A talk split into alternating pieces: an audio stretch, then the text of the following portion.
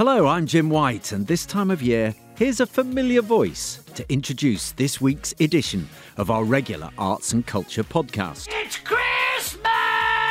Yes, this week, for one week only, it's my pleasure to welcome you to. So here it is, Merry Christmas, everybody's having fun. We'll be discussing the voice of Christmas, Mr. Noddy Holder, later in the show. We'll also be unveiling which movie is our choice of the ultimate Christmas flick. Clarence Odbody, AS2. AS2, what, what, what's that AS2? Angel, second class. And can any new Christmas albums ever knock the classic off the top spot? You were pretty queen of New York City when, the band finished playing. They held out for And I'm delighted to say we'll be chatting to Christopher Biggins on the enduring appeal of the panto. Ah, there's my call. On with the show. But first, it's the debate that just won't go away. Some like them sad, Who are you? The ghost.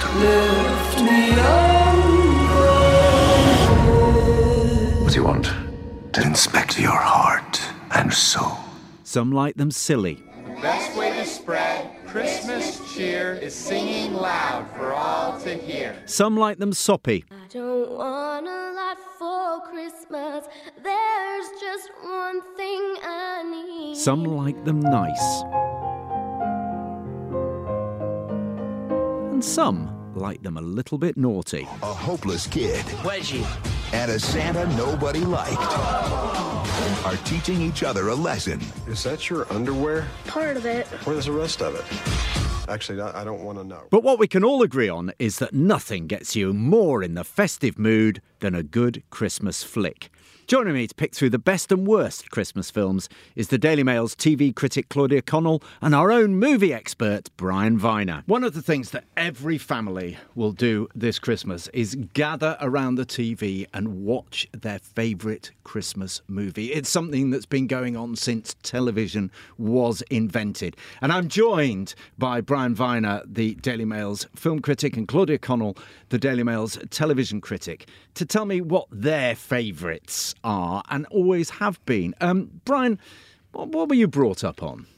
Well, I was brought up on um, Christmas films that weren't really Christmas films because I think when, when our generation talks about our favourite Christmas films, tends to be films that we saw at Christmas when you know there weren't streaming options and all that kind of stuff, and you only had three channels and and you bought the Radio Times bumper edition with you know your heart thumping with excitement.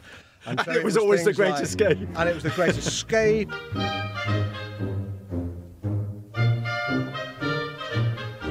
and it was it was the sound of music and sound of music. you know the Wizard of Oz, Jason and the Argonauts. When I think about my favourite Christmas films, it tends to be those. But in terms of of Christmas films about Christmas, then I'm a, a, a shameless traditionalist, and I have to go back to. There was a period of about three or four years at the end of the Second World War when about four real all-time eternal classics were made in terms of Christmas. Uh, and It's a Wonderful Life is, is, is the greatest of those. Why do you want to save me? That's what I was sent down for. I'm your guardian angel. I wouldn't be a bit surprised. Ridiculous of you to think of killing yourself for money. $8,000. Yeah, now think, just things like that. Now, how do you know that? I told you I'm your guardian angel. I know everything about you. and certainly the best known 1946 frank capra james stewart uh, just a truly wonderful heartwarming Full of post war optimism, full of wasn't it? post- yeah absolutely it was like almost like a parable of the war things seemed to be going terribly badly uh, and then it all ended up uh, you know fine so uh, more than fine you know wonderful so um, so that and Meet Me in St. Louis was another one, the young, youngish Judy Garland. When Louis came home to the flats, he hung up his coat and his hat. He gazed all around, but no wifey he found, so he said, Where can Flossie be at? great, full of great music, the trolley song and all that stuff. Uh, Have yourself a merry little Christmas, all that. and then there's a lovely film called The Bishop's Wife with Cary Grant and David Niven and Loretta Young. That was about sort of 40, 46. Let us ask ourselves what he would wish for most. And then let each put in his share. Loving kindness, warm hearts, and the stretched out hand of tolerance. All the shining gifts that make peace on earth. And Miracle on 34th Street. Well, young lady, and what's your name? I'm sorry she doesn't speak English. She's Dutch. She just came over. She's been living in an orphan's home in Rotterdam ever since. Well, we've adopted her. I told her you wouldn't be able to speak to her, but when she saw you in the parade yesterday, she said you were Santa Claus, as she calls you, and you could talk to her. Well, I didn't know what to do. Hallo, ik ben blij dat je gekomen bent. Oh, Ben Santa Claus. Ah, jazeker. Set in Macy's department store. That, that, a that's not the Richard store. Attenborough one. That was a remake. That was a remake in the 90s, yeah. And uh, of course, that, and that was lovely too. And Richard, At- you know, Richard Attenborough's a lovely kind of avuncular, wonderful kind of Father Christmas figure. But no, uh, Edmund Gwenn played him in the original, and that was in the, the, the 40s. And it's just charming. It's So, charming. Claudia, you, you were brought up in an era with slightly more to watch. What's what, what have you enjoyed around Christmas time? I was, I was just listening to Brian's list and thinking, I haven't seen any. People are always appalled when I say I've never seen It's a Wonderful Life. Um, I, um, oh gosh, this is really unoriginal, but I, I do love Elf. I mean, I, I, I, I remember there was a national outcry. Was it about two years ago when nobody bought, it, bought the TV rights? It wasn't on TV one Christmas, yeah. but it is. I think it's on ITV. I've, I've got it this Thank year. heavens. I know. What would have happened without Elf? Treat every day like Christmas. Number two. There's room for everyone on the nice list. Number three. The best way to spread Christmas cheer is singing loud for all to hear. Elf is a great film. Actually, I was reading that apparently Jim Carrey was originally going to go f- have the role as the elf. I can't imagine him doing it quite so well. And um, I I love a bit of schmaltz at Christmas, so I I really like Love Actually. That's usually on every year as well. For Christmas, there's just one thing I need. I can see Brian sort of blunting the colour. The colour kinda has left your gasped- I- cheeks. I, gasped and clutched my throat when Claudia admitted she'd never seen It's a Wonderful Life, and now I'm having to And do that- it again oh. because uh, I'm I'm kind of allergic to Love Actually. I, I just find it so crass and oh mawkish and. I just, I kind of can't bear it, I'm afraid. But, uh, but I know, like you, Claudia, many, many people love it. So Yeah. Uh, in our family, we always used to gather on Christmas Eve and watch the Muppets Christmas Carol, which I thought was a brilliant take on sort of the invention of the modern Christmas, which is Yeah. the Dickensian story. And it, Yeah, it's, yeah. it's beautifully, beautifully told. Some great songs. Yeah. Uh, and Yeah. uh, we still watch it. You know, my, my children are now all grown up, but no, that's got to be watched be- at some absolutely. point. Magic in the air this evening, magic in the air. The world is at her best, you know, when people love and care. The promise of excitement is one the night will keep. After all, there's only one more sleep till Christmas. of all the adaptations, all the screen adaptations that have been done over Christmas Carol, it is just about the most faithful to Dickens's original story. Um, and yet it's it's Muppet, you know, it's Kermit the Frog as Bob Cratchit for heaven's sake. It's and and of course Michael Caine as Michael Caine as yeah, the yeah. definitive Scrooge The in our definitive household. Scrooge, uh, yeah. The other movie, uh, Claudia, that we've always enjoyed uh, i- i- in our house uh, is Bad Santa. Oh yeah, I love Bad Santa. A hopeless kid Wedgie. and a Santa nobody liked are teaching each other a lesson. Is that your underwear? Part of it. Where's the rest of it? Actually, I I don't want to know. This holiday season, the naughtiest guy in town just might discover He's a really sweet kid, isn't he? Yeah, I guess so. how to be nice. Good night, Santa. Good night, Mrs. Santa's sister. This is undermining the whole idea of the Christmas Yeah. movie. You know, it's a, it's a, it's a really unpleasant lead character. Billy Bob Thornton plays this guy who plays Santa Yeah. in the shopping mall. uh, as a front to being able to steal from it at the end of it and commit a thief, robbery yeah, at the end of it. And uh, it's about his redemption, isn't it? Yeah, and he's, he's a really he's a, a great foul mouthed Santa. I mean, there's some brilliant scenes where he has the children sitting on his knee in the grotto. Um, yeah, I, I, it, it's a good. Um, it's not really a family film, is it? But it's it's a it's a good grown up film to watch at Christmas. There are some like- moments in it that are not they're not for family listening. But, but Billy Bob Thornton's finest uh, performance for me. Uh, well, he's done a lot. I mean, I'm a big did a fan sequel, didn't he? Yeah, uh, the sequel was That was awful, yeah. But he, but he's. I'm a big fan. But he wasn't the original choice. He was. Really? uh, yeah, they looked at Jack Nicholson and Robert De Niro, some, some, you know, some serious big movie stars for that role. And eventually, thank goodness, settled on Billy Bob Thornton, who is terrific in that part. I mean, he's just you, Yeah. couldn't- you can't imagine anyone else anyone else doing it as well as him.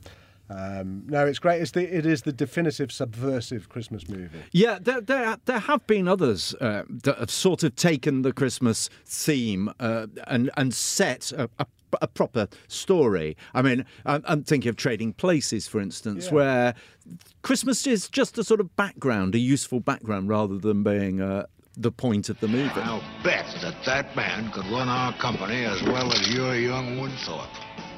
Are we talking about a wager, Randolph? Is there a problem, officers? Oh, Winthorpe. I'm glad your parents are not alive to see this. What? No, wait, wait. Now, this is totally preposterous. I'm not a thief. Yes, that's right. And they and another one that people don't think of as a Christmas film is is um, Batman Returns. It's time for me to ascend. From the sewers of Gotham, a new villain emerges. Just just a tip: go back to it, have a look at it, immerse yourself in it, and watch Gotham City. Just totally kind of Christmas-fied, if that's a word. Actually, it's a great film to watch at Christmas, and you've got and it's also fun, and you've got Danny DeVito playing Penguin, and it's uh, Who's it's who's great. the Batman in that one? Michael Keaton. It's Michael Keaton. Okay. And, and, and Brian, can you see anything on the horizon that is actually going to fill the gap for the next generation? I mean, I, I know you've already dismissed Last Christmas as not not even being Oh, worth the, the money to go and see it at the cinema. But what what else what else is around that you think might become a, a, a classic in the future? Well, I've and I've I've talked about it on a previous podcast, Jim. But um, there's a new adaptation of Little Women, the Louisa May Alcott classic, written in the 1860s. Women, they have minds and they have souls, as well as just hearts. I want to be great or nothing. And they've got ambition and they've got talent, as well as just beauty. And I'm so sick of people saying that love is just all a woman is fit for. I'm so sick of it. This one is written and directed by Greta Gerwig, um, very talented young American, and it is absolutely delightful. It has Saoirse Ronan, Emma Watson, Florence Pugh, and then it has Meryl Streep playing Aunt March. If you know the story, she's she's terrific in it. It's um, and Laura Dern plays the mother of the of the four March sisters. It is really, really beautifully done. It's um, and I I was kind of gurning to stop myself sobbing audibly during it. It really is one of those. And I think that will become a classic. I hope it does because it's the, for me, and people listening will kind of grimace when I say this because there was a, a version with Elizabeth Taylor in the in the late 40s that people think of as the definitive. But I think this is is better, and I think it will become a Christmas classic. And, and Claudia, um, obviously things like the Snowman will be Yeah. out there, and, and and we've got we there's plenty to love. But do you think? The family will still gather round the TV to watch a Christmas movie, or are we all now all off on our different screens, all consuming our box sets in different rooms of the house? Well, I mean, we know from from TV ratings that they've. I mean, you always used to get like a- Bond film was was always one that would get its huge ratings on Christmas Day. And that, and that does, doesn't really happen anymore because people have either yeah they've, they've, they've seen it at the cinema or they've seen it they've already seen it on a you know a, a streaming channel so I, I think people do sit down and watch TV together but not in the huge numbers that they did sort of 30 years ago Uh, Brian, final thought. So the Viner family, Yeah. Christmas Eve, Yeah. glass of mulled wine. Mm. It's a Wonderful Life, is Even it? Two, yeah. Two, two Um, glasses. Yeah, um, yeah, absolutely. We, we, we would we would sit down as a family. Well, the children might kind of possibly drift off. It has to be said. When I say drift off, I don't mean fall asleep. drift off to their, as you were just saying, their their other you know their other screens and other. Uh, but certainly for my wife and I, it is yeah absolutely a, a real uh, Christmas tradition. And Claudia, the Connell family, what will you be all watching? Oh, I love actually Emma Thompson opening that CD, not getting the necklace. This is my other slightly special personal one. Thank you. That's a real first. Rip it. What is it? I'm going to it, or I'll rip it.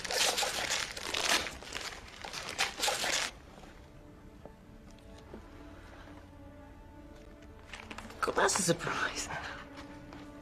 What is it?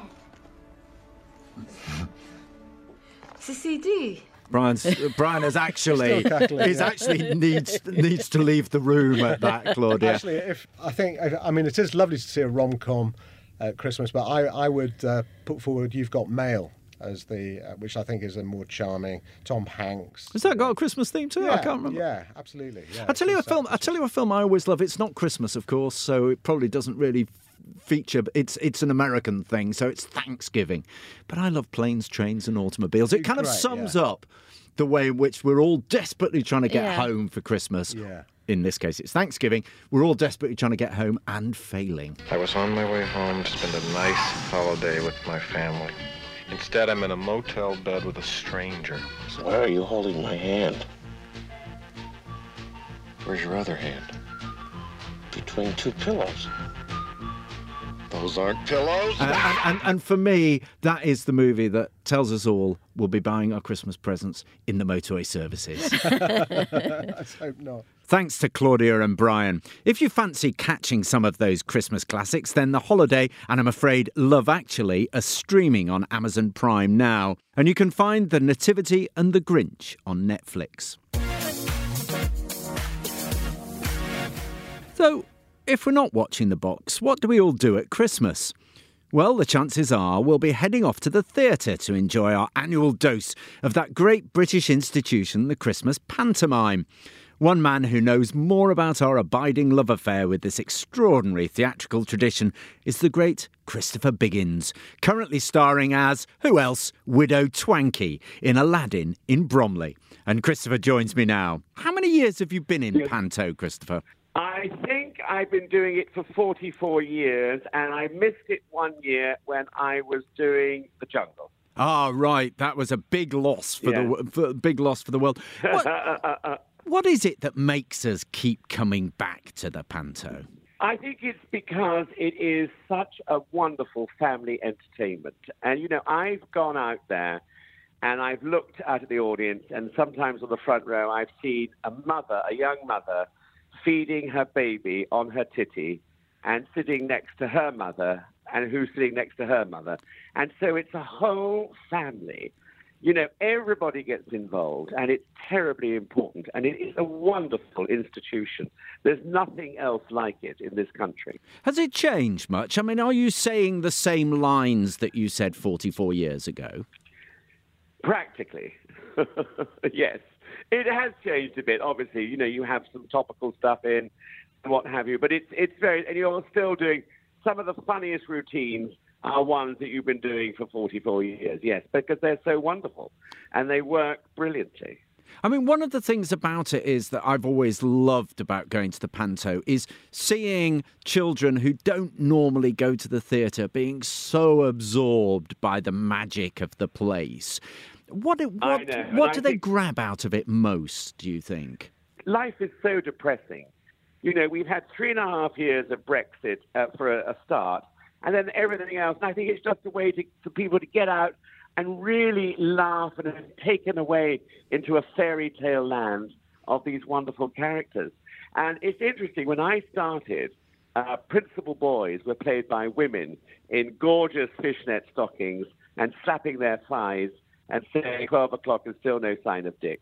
And I love that. But, but unfortunately now, no, not, not unfortunately, fortunately, they've now changed it to a man playing the hero. And I think that's right because I think children look up to uh, uh, uh, an, an alter ego that they can appreciate and they know that this is what they, they could achieve. And by the same token, that's for boys, and the same token, girls can achieve you know, being a princess or looking like a princess or whatever. And I think that's important that they have these ideas. So it, it has evolved over time, then, Christopher. There, there have been uh, nods to what's going on in the wider world. Yes. Then. Yes, there have been. I mean, I, I personally, I know that there are some women who play dames, which, I, you know, not because I play a dame, but I feel that it's not quite as funny as a man playing it because a man can get away with lots of things. And also, I mean, I have 14 costume changes in this, and they love to see a man my size come on stage in a different costume. And at the end of the pantomime, I fly in. And to see a man of, as big as me flying in an outrageous costume is hysterical. Uh, you've played all over the country. Um, are there regional variations? Do people in Newcastle laugh at the same things as people in Brighton? No, there is a, a, great difference. I remember I was doing a pantomime in Brighton and I was doing Dick Whittington. And then the last week, when we finished, I went up to Glasgow and it was very different. And the only mistake, I, I learned lines on the train going up to Glasgow. And the only mistake I made on the first night was calling Jack Dick. That's quite a serious mistake.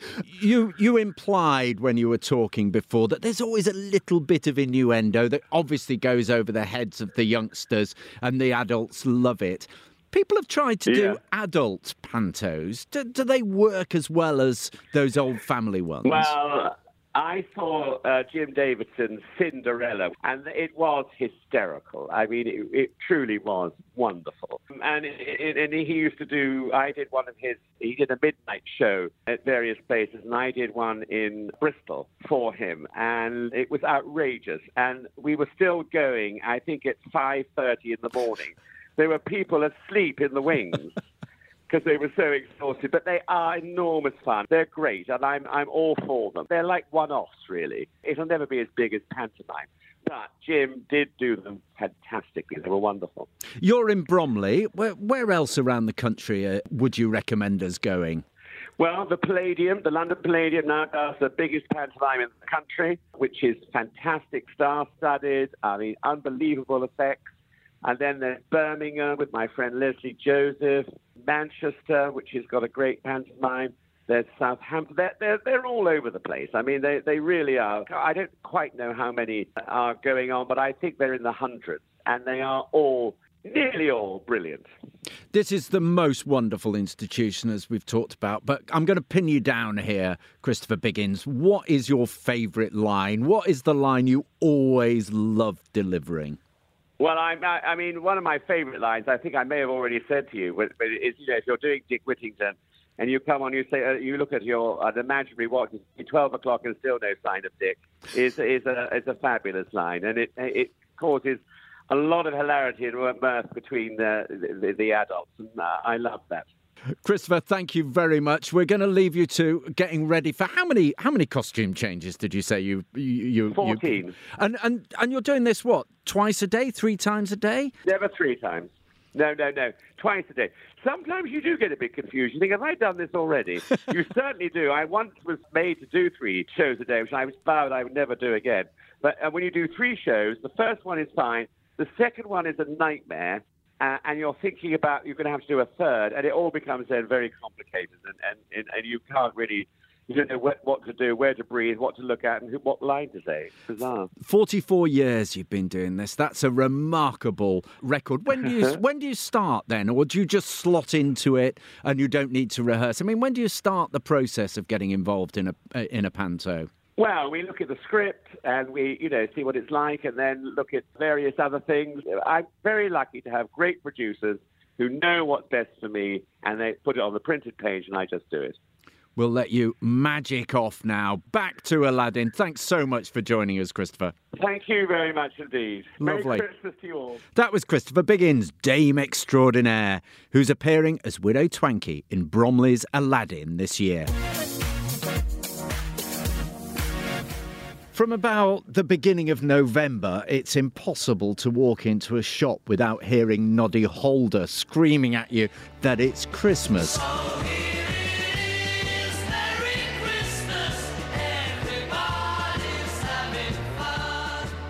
Music and Christmas have always been hand in hand. The classic songs that we sing every year, like carols. And joining me is Adrian Thrills, the Daily Mail's music critic, to talk about their classics, the greats, the best they've ever been of, and some of the turkeys too, of Christmas offerings. Uh, Adrian, what's your favourite Christmas song? God, where do you start? I'm, I'm, a sucker for a really good Christmas song, and uh, obviously growing up in the 70s and 80s, I, I, I loved all those kind of glammy hits, you know, Slade Wizzard, John and Yoko. I really like Greg Lake's I Believe in Father Christmas. I thought was a lovely song.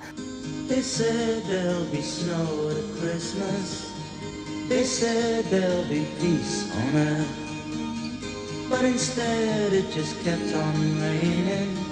A veil of tears for the virgin birth. Then, of course, you've got those classics of the 80s, the Pogues, Fairy Tale of New York.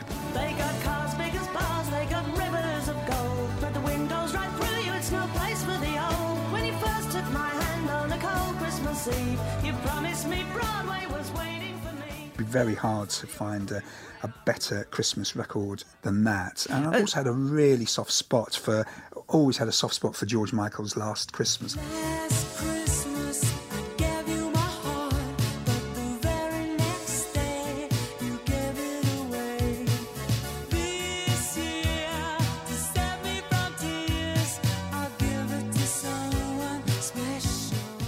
think it, it's a nice song, and I think it's just one of his best vocal performances. He sings the song so well, the way he kind of kind of floats around the melody. It's it's a lovely George Michael performance. These are all very, very old, Adrian. I mean, has there not been anything more contemporary than Well, that that has floated your boat? I think there's been I think there's a dearth of really good new Christmas records, and I think if if someone could come up with one or two, they'd be doing us all a service to stop us listening from the same old songs every year. Every year, as you say, there's a spate of new records, and this year's no different. So there's a couple of nice albums. There's one by the Broadway singer Lea Michele. He'd be well known to people who watched Glee. Rockefeller's covered in the lights.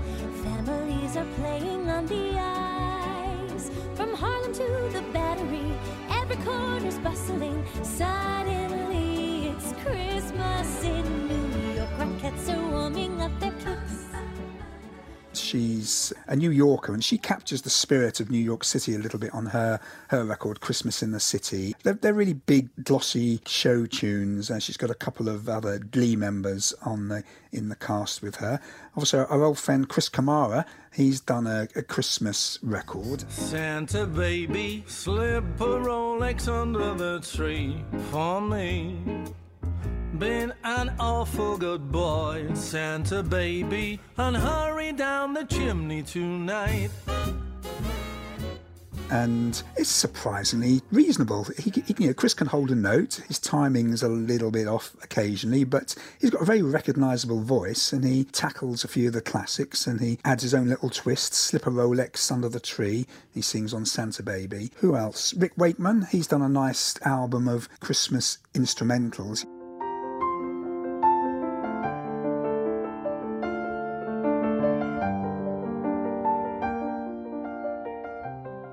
He's a very, very talented musician, Rick, and I think this album, his was inspired, goes right back to when he played he played Life on Mars on Radio 2 after David Bowie died, and he obviously played on the original. And, and I think that's inspired him to make a couple of records. He did one a couple of years ago just called Piano Portraits, which is just literally him and the piano.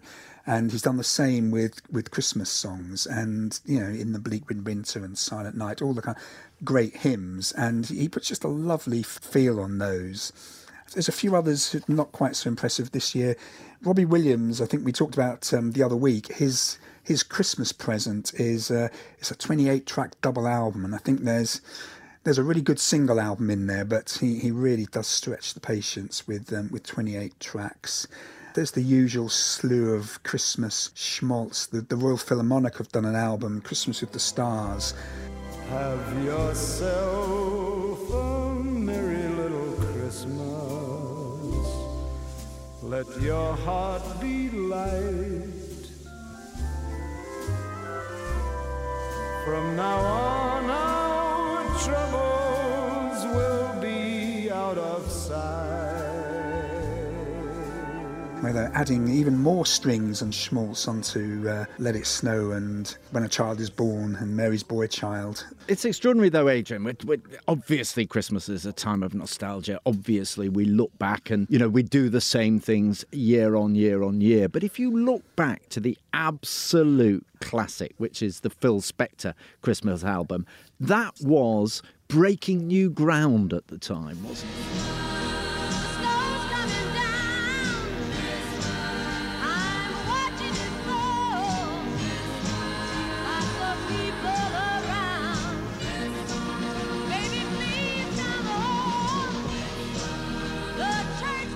And it has now become so definitive that no one dares break away from that almost. No, it's a lovely record. It's one that we always put on every year as we're putting up the tree. And you know, you've got Darlene Love, the Ronettes, Crystals, all these kind of classic girl groups from the 60s. And you know, th- those records, they were like classic pop records. They're all they were a bit cheesy as well, but that's what you want from a Christmas record, really. It's that kind of striking that balance between brilliance and pure corniness. You know, you, you need a bit of festive cheese, don't you? So it's going to be Phil Spector is going to be either what, whatever you do, vinyl, streaming, not CDs, whatever you do with your music, Phil Spector's got to be in there for Christmas. I think I think Phil's is still the definitive Christmas album. Yes. Adrian Thrills, thanks so much for joining us. Television has been a central part of Christmas for generations, and who better to tell us what's worth watching this Christmas than the woman who knows, the Daily Mail's television critic, Claudia Connell. Claudia, what should we be watching over Christmas? The big programme for the BBC is Gavin and Stacey, which they're putting on on Christmas Day and, and a prime time slot. Mister, are you asking me to step in? What? Are you asking me to step into Christmas? Step into Christmas. We can watch the snow. It's ten years since uh, since the series ended. 10 Gav- years? Ten No, years. you are yeah. joking. It is ten years because in, in this one, um, Neil, who was the, the son of uh, Smithy, and Nessa is, is ten years old, and he's uh, yeah. And uh, Gavin and Stacey have three children when we we meet them again. This So- is a whole new world we're going to. Yeah. I mean, it's fascinating, isn't it? In the time, in that time since Yeah. it, it happened, you know, James Corden's gone on to great things. A lot of the cast have really developed. It must have been so tricky to get them all back together. Their But she- schedules. yeah, actually, Sheridan Smith isn't there. She she's missing. She she played. Uh, I love Smithy- Sheridan Smith. Yes. Smith is Smith's sister. Yeah, She was great. Yeah, Rudy. So it's a shame that she's not there, but but everybody else is there. So it, Gavin and Stacey's they're they're ten years married, so the the rot is setting in a little bit. They're mostly happy, and like most couples, they split their Christmases between Barry and Essex, and this this year they're going to Barry for Christmas, and Mick and Pam go along, and Pam's not very happy because I don't know if you remember from the original, Gwen only ever cooked omelettes. Um, so I think uh, Bryn is going to be doing the the Christmas lunch. And that'll be a disaster. Rob Brydon, Yes, it yes, will not be a cook. yeah. I can't imagine No, no, that. no. Stacey, would you kindly inform everyone that dinner will be delayed?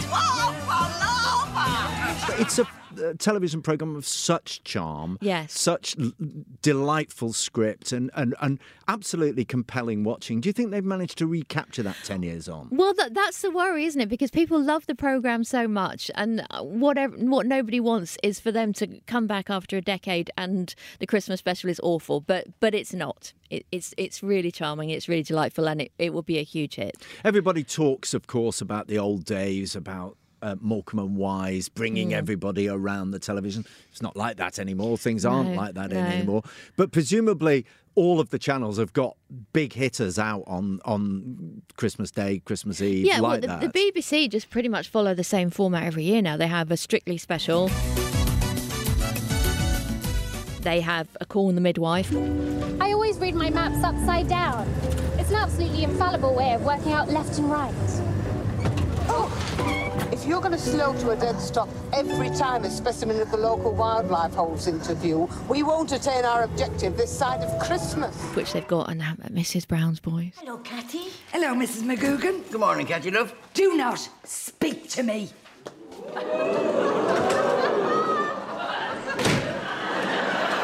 She's not happy. She's just annoyed with me. She says I'm too nosy. She said that. No, no, I read it in her diary. Sheridan hasn't got a diary. She keeps men's names in what she calls her little black book. Volumes one, two, and three. Mrs. Brown's Yeah. Boys. Not please, not a Christmas Oh, yeah. Day, Mrs. Brown's Yeah. Boys. Yeah, a new well, one. that'll please Michael Gove, so that's good. Oh yes, oh, as long as he's happy. It's I, I can't think of a, a program that just divides people more than Mrs. Brown's Boys. I mean, What is I'm- it about Mrs. Brown's Boys? I, I- mean, you and I obviously agree that we would rather stick our head in a bucket of custard than watch it. But what? But thousands of people by watch its it. appeal. Millions. But yeah, it's it's always one of the top five rated shows at Christmas time. The one this year is called "It's a Wonderful Mammy," so it's a take on "It's a Wonderful Life" where. Mammy has fallen out with all of her family, and a ghost visits her to show her what life would be like without her. And I, I, I can imagine a life without her. And it's, it's quite a pleasant one, actually. Give us a pint of cider. Well, that was a bit of a hullabaloo. What? Oh, yeah, whatever. She, she'll be fine. Having a bad day. Bad, the worst. My daughter's not speaking to me. My daughter-in-law hates me. My son says he'd be better off if I wasn't his mother. And now my best friend thinks she'd be better off having any friend or no friend, rather than me. Oh, dear. Did you ever have a day where you just wish you weren't born? Well, maybe I could help you find out, if you like. What? I'm an angel. So yes, that's on Christmas Day, and the BBC have also done a new production of A Christmas Carol. Um, I mean, God, how many different productions of A Christmas Carol? Has it got a there been? Muppet in it or not? Uh, no, no, no, Oh, I'm no. not this is it is then. um, this has actually been adapted by Stephen Knight, the uh, Peaky Blinders creator. Oh, right, this so a is lot of death and murder. Very dark and edgy. I mean, no one gets slashed with a razor blade, but it's not. It's certainly not. It's not family viewing. It's got. It's got a great cast. What do you want? To inspect your heart and soul. Justice will grab you by the throat and drag you to the truth. I don't care for riddles. This is not a game, Ebenezer Scrooge. Guy Pearce plays Ebenezer Scrooge. Andy Serkis is a Ghost of Christmas Past, and Stephen Graham is, is Jacob Marley. Oh, Marley. no, that's that's- that's a that three-parter. sounds- that so sounds that a looks, real- yes, very very dark and creepy. a real winner. Yes. A real winner. So, uh, anything else, Claudia, that we really need to uh, get our, I was going to say our, our video recorders out Does for, but it that no, no, no. no. we should Um, stream. A lovely family production, the, the Snail and the Whale, which is animation, and that's that's the BBC's Christmas family offering. Um, it's adapted from the Julia Donaldson book, and Dame Diana Rigg is the narrator. Actually, Rob Brydon voices uh, the whale, so he's going to hear him a lot on your TV on Christmas Day. And um, Sally Hawkins is the snail, and it's it's just a really charming tale. It's only half an hour long, and it's the story of a snail who hitches a ride on a on on a humpback whale. And um, if anyone hasn't read the book, sort of spoiler alert: the whale gets beached. Quick! Off the sand, back to sea! cried the snail. I. I can't move on land. I'm too big. Moaned the whale. And so it's it's a story of, of the snail's bid to rescue her friend the whale. Sounds very Christmassy, It's Claudia. very Christmassy and it's very uplifting and it's very yes, very charming. Thanks so much to Claudia Connell, the Daily Mail's TV critic. If you were going to celebrate Christmas anywhere other than home, where better than New York? A place whose way with a festivity has become familiar through movies and television shows. But is reality really like the films? I'm joined by the Daily Mail's Jaci Stephen to find out what it's like to spend Christmas on the other side of the pond. We've just been talking about the great Christmas movies, and so many of them are set in New York. Never mind Victorian London. New York seems to be the backdrop that movie makers love most when it comes to Christmas, thinking of uh, Trading Places, Miracle on 34th Street. Jaci, is it like being on a film set? I've always felt that being in New York at Christmas is like a film set. It's really extraordinary. You've got the big tree at the Rockefeller Center, which is the most divine thing on the planet. You can just just go there, and you feel as if you know there should be children in little sweaters and with sleigh bells on. In actual fact, it's a nightmare. There are kids there screaming because their parents have dragged them out and they're too tired to stay at the Rockefeller Centre. But it's magical. The stores are fantastic. There's a chill in the air. It's absolutely gorgeous. On Christmas Day, I'll be in my local jazz club, Birdland, which is fantastic. Billy Stritch, who is Liza Minnelli's musical director, he'll be on the piano, and Jim Caruso, who is that's his real name, he'll be singing. And I go there quite a lot. And this year, they've also got Donny Osmond singing at Christmas. Oh, now, Donny, fin- finishes- Donny. Yeah, and uh, he's a very good friend of theirs. And Donny finished his stretch in Vegas quite recently, just about two weeks ago with Marie. So that's going to be a real treat to go there. And I think the important thing at Christmas generally, uh, not just in New York, is to do something to make it special. Yes, Christmas is a time for children, but it's also lovely to go and do something yourself. I'm of an age now where I don't want presents, I don't want cards, but I treat myself and I go to something like Birdland where I can hear nice songs, go and see the tree. You have to be a grown up child, but without spending money. So, will Donny be le- leading a sing along of Christmas carols? Well, he will by the time I drag him up on the stage. There's a thought. Merry Christmas to you, Jaci. and to you and to everyone else. And that's it from It's Christmas. Thanks to all my guests, thank you to Noddy, and thank you to you for listening. We'll be back next week with a special show, sizing up the best in arts and culture over the last decade.